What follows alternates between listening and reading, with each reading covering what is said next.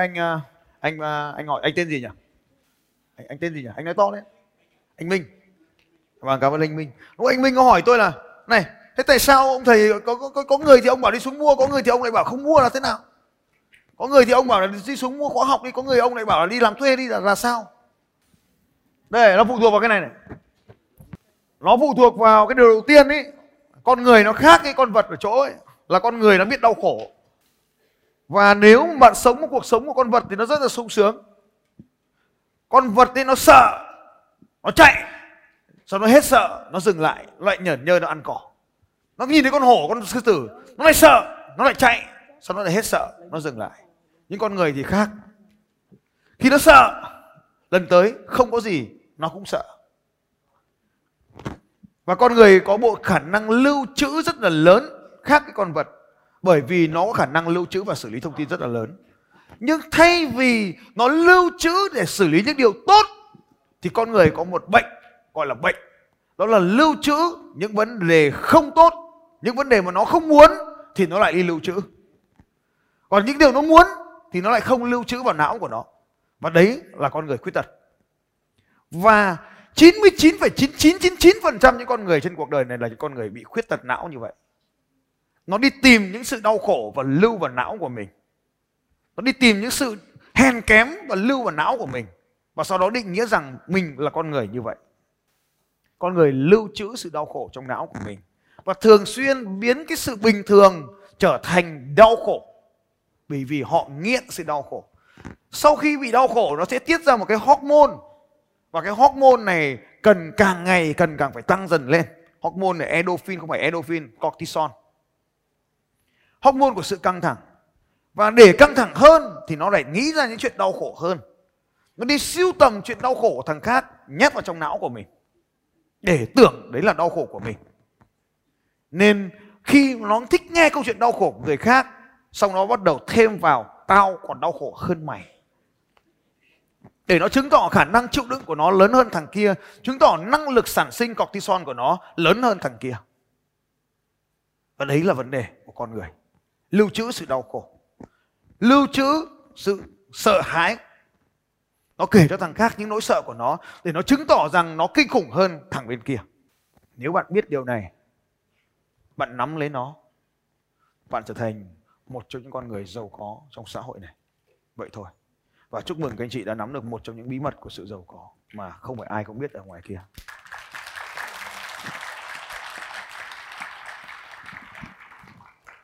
Trong khoa học tâm lý, có một điều được gọi là sự lựa chọn cảm xúc. Nếu bạn học ở tôi, bạn gần tôi, chẳng qua là tôi giúp cho bạn từng bước nhận thức về cảm xúc và lựa chọn nó mà thôi. Tôi là một người bán hàng giỏi. Thực ra, bán hàng giỏi là vì chữa được cái vết thương tâm lý bằng sản phẩm của mình mà thôi. Bất kỳ khách hàng nào cũng có nỗi đau của họ và nghệ thuật của trò chơi là tìm ra nỗi đau của khách hàng, giúp họ giải quyết nỗi đau và con người thúc đẩy người ta tiến đến là sự sung sướng, tìm được sự sung sướng. Giải quyết nỗi đau, đưa con người sang sự sung sướng, đó là nhiệm vụ của các nhà kinh doanh. Bạn sẽ không kinh doanh sản phẩm, bạn kinh doanh nỗi đau và sự sung sướng của khách hàng. Bạn kinh doanh nỗi đau và sự sung sướng của khách hàng mọi học viên ít của kem đều phải làm một bài tập thường xuyên trước khi vào trại, sau khi vào trại đều phải làm bài tập này và giữ bên cạnh mình.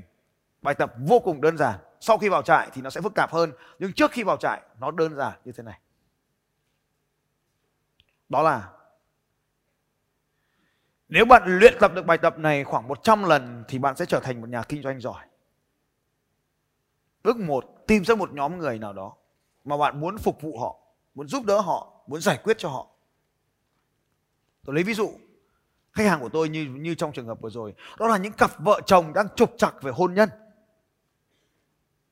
99% những cặp vợ chồng sau khi lấy nhau đều trục trặc về hôn nhân, 1% thì ly hôn nên không còn trục trặc nữa. Cưới xong ly hôn luôn. Bước 2, tạm thời trở thành họ. Tạm, tạm thời trở thành một bộ phận trong họ. Nói chuyện với họ, đặt câu hỏi với họ, lắng nghe họ Tất cả những gì các anh chị đang nhìn thấy tôi làm những ngày qua. Đặt câu hỏi với họ, lắng nghe họ. để tìm ra những nỗi đau mà họ mong muốn được giải quyết nỗi đau mà họ mong muốn được giải quyết mong muốn mà họ muốn hướng đến bước 3 tìm kiếm một sản phẩm hoặc dịch vụ hoặc một giải pháp có thể giải quyết được vấn đề của họ và mang họ hoặc mang họ đến sự sung sướng. Bước 4. Mỗi một sản phẩm như vậy đem lại lợi nhuận bằng bao nhiêu? Tính xem bao nhiêu sản phẩm như vậy thì đạt được mục tiêu tài chính bạn mong muốn. Bao nhiêu sản phẩm như vậy thì đạt mục tiêu tài chính bạn mong muốn. Một số người hỏi thì tại sao lại phải làm như vậy? Bởi vì một doanh nhân, họ không kinh doanh sản phẩm hỏi ông làm nghề gì? Tôi làm luật sư. Luật sư không phải là người kinh doanh. Hỏi ông làm nghề gì? Tôi làm thợ mộc. Thợ mộc không phải là người kinh doanh. Hỏi ông làm nghề gì? Tôi kinh doanh bất động sản. Không! Ông không phải là nhà kinh doanh. Ông là tay môi giới bất động sản, được cấp chứng chỉ của hiệp hội bất động sản mà thôi. Còn người kinh doanh nó khác. Người kinh doanh thấu hiểu vấn đề, nỗi đau, giải pháp giá tiền của từng giải pháp để có thể nhanh chóng lựa chọn nhóm người này để có phục vụ hay không. Giải pháp 2 có nên đưa sản phẩm cho người này hay không? Cho nên lúc đấy anh Minh anh hỏi tôi là, thế tại sao cái người này, anh nói thế này mà tại sao người kia cũng cùng câu hỏi như vậy, anh lại đưa giải pháp khác? Bởi vì đơn giản, có người thì là khách hàng của tôi, còn có người thì không phải là tập khách hàng của tôi. Cái bước này là qualifying hay còn gọi là xác thực nhu cầu xem họ có phải là khách hàng hay không. Nếu họ không đạt chuẩn khách hàng, tôi khuyên họ đừng nên làm doanh nhân. Ai cũng làm doanh nhân thì xã hội này loạn mất. Cho nên có một số ít người có thể trở thành doanh nhân. Còn những người không đủ khả năng làm doanh nhân mà làm doanh nhân, thì cuối cùng là tàn phá đời họ, tàn phá cả khách hàng của họ và xã hội sẽ bị hiệu ứng domino của sự sụp đổ. Thế thì thế nào thì làm doanh nhân được? Làm doanh nhân thì phải thấu hiểu được nhu cầu của con người. Còn chưa thấu hiểu được nhu cầu của con người thì chưa vội làm doanh nhân, học để thấu hiểu cái đã. Thế thì các ông lại hỏi tôi, thế thì chuyện chồng con, vợ con thì liên quan gì đến việc làm doanh nhân? Ồ, nó liên quan đấy. Bán mình còn chưa nổi, làm sao mà bán được sản phẩm? Cái thứ mà mình am hiểu nhất, quý giá nhất trong trần đời này, giá trị đang ở đỉnh điểm mãi mãi tuổi 24 mà còn không bán được. 24 là tuổi tốt nhất, đẹp nhất trong đời người con gái. Trước đấy thì chưa đủ kinh nghiệm thiếu non nớt nhưng mà sau đấy thì bắt đầu xuất hiện những nếp nhăn cần sodium nhiều hơn. Bắt đầu cần bơm, cần trích, cần tách. Nó không còn tự nhiên nữa rồi. Cho nên 24 là tuổi được giá nhất. Được giá nhất mà còn không bán được thì kinh doanh làm cây cảnh làm sao bán được?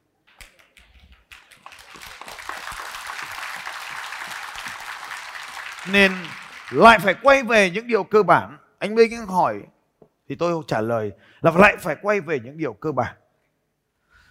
Những điều cơ bản trong kinh doanh nó rất là đơn giản. Nó lại là những điều rất là đơn giản. Trong kinh doanh, điều đơn giản nhất là con số, bài, câu hỏi số 5 đấy là bao nhiêu tiền một sản phẩm, lợi nhuận bao nhiêu tiền một sản phẩm, bao nhiêu sản phẩm thì đạt mục tiêu tài chính. Cho nên là đừng có bán nhà, đừng có bán biệt thự, đừng có bán cây cảnh, đừng có môi giới, đừng có làm gì hết. Có tiền thì làm, có nhiều tiền thì sẽ dành nhiều công sức để làm, ít tiền thì thôi. Thế bây giờ mới tính ra, bán được một căn nhà giá 500 triệu, một căn nhà là lợi nhuận là doanh thu là 500 triệu đúng không nhỉ? Một căn biệt thự 500 triệu thế thì 3 tháng mới bán được một căn. Mà bây giờ đi môi giới đất nền, một nền là 20 triệu. Một ngày bán được 50 cái đất nền. Một thằng môi giới 50 cái đất nền, mỗi đất nền 20 triệu. Bởi vì người ta tính được là số lượng sản phẩm nhân với doanh thu trung bình trên một sản phẩm thì nó ra được tổng doanh thu. Vậy cho nên nhìn thấy biệt thự biển là năm, là 500 triệu, nhưng số lượng bán được ít thì đoán đất nền doanh thu thấp nhưng mà bán được nhiều. Thì chúng ta phải tính toán được con số này. Đó là bài toán doanh thu. Vậy thì bài toán cơ bản vừa rồi là một bài toán rất quan trọng. Cho nên tôi sẽ hỏi những câu hỏi liên quan tới xác định mục tiêu có rõ ràng hay không. Cái câu hỏi thứ hai là bạn có nhạy cảm trong cảm xúc hay không? Tức là bạn được trải nghiệm, được học phía trước đã được dạy, được quan sát, được tập luyện phía trước về nhận biết cảm xúc, phân biệt được đâu là cảm xúc tốt và cảm xúc không tốt hay không, lúc đó mới nên đi theo tôi. Như vậy, năng lực kết nối cảm xúc là năng lực của một nhà kinh doanh.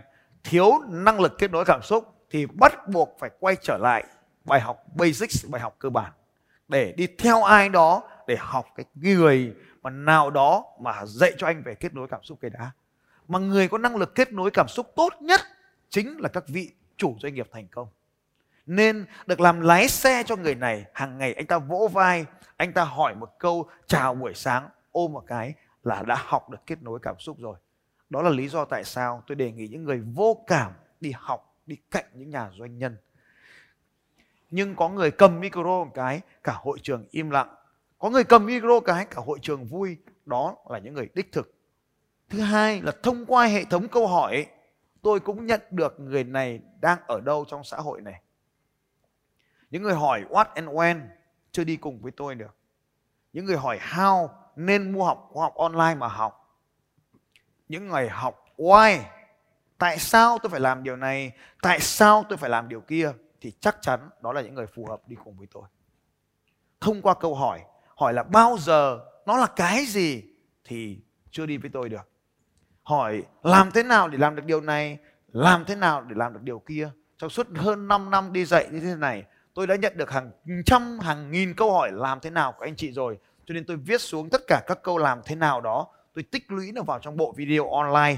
Bởi vì làm thế nào được gọi là for evergreen mãi mãi xanh.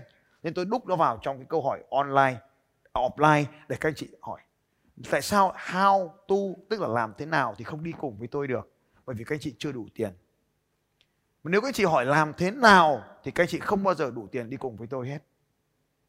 Chỉ có những người hỏi tại sao làm điều này, tại sao làm điều kia. Tức là các anh chị có năng lực để làm rất nhiều điều, chỉ còn lại là năng lực lựa chọn mà làm hay không làm mà thôi. Thì lúc đó chính là người đi cùng với tôi tuyệt vời. Đó là lý do tôi nhận ra và làm việc được với con người. Như vậy, các anh chị sẽ thấy cảm xúc là thứ quyết định cuộc sống của con người chúng ta. Cảm xúc chất lượng sống ngày đầu tiên ta đã nói với nhau chất lượng sống của chúng ta phụ thuộc vào chất lượng cảm xúc.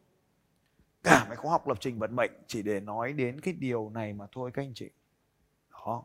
Cho nên chuyện chồng chuyện vợ nó ảnh hưởng đến cảm chất lượng cảm xúc và ảnh hưởng đến cuộc sống của chúng ta. Bực tức là một trạng thái cảm xúc tốt. Điều này có phải phi lý đúng không anh chị? Chỉ có bực tức vô cớ và bực tức kéo dài mới là những cảm xúc tiêu cực thôi. Còn bực tức, nó vẫn là một cảm xúc tốt. Nếu không có cảm xúc bực tức, các chị không bao giờ có động lực để tiến lên phía trước cả. Cho nên bực tức vẫn cần.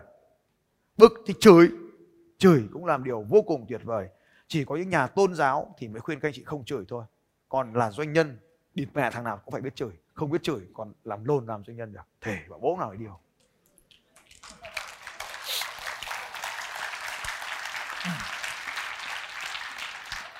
42 lợi ích của việc nói tục các anh chị có thể tìm kiếm từ thầy Osho. Trong đó có một cái việc là giảm stress rất là nặng. Doanh nhân có rất nhiều cái stress khác nhau và chửi tục là một trong những giải pháp để giảm stress. Điều thứ hai, chửi tục là một trong những cách tạo ra năng lượng cực mạnh và giải phóng năng lượng cực mạnh. Cãi nhau, chửi nhau, đánh nhau đấy. Nhưng mà chúng ta chủ động chúng ta chửi thì chúng ta sẽ có nhiều năng lượng hơn. Và nếu các anh chị không học được cách sử dụng những câu hiếm gặp này thì các anh chị cũng đang gặp phải vấn đề về tâm lý. Vậy thì đây cũng là một cái đề tài mà các anh chị cần phải nghiên cứu.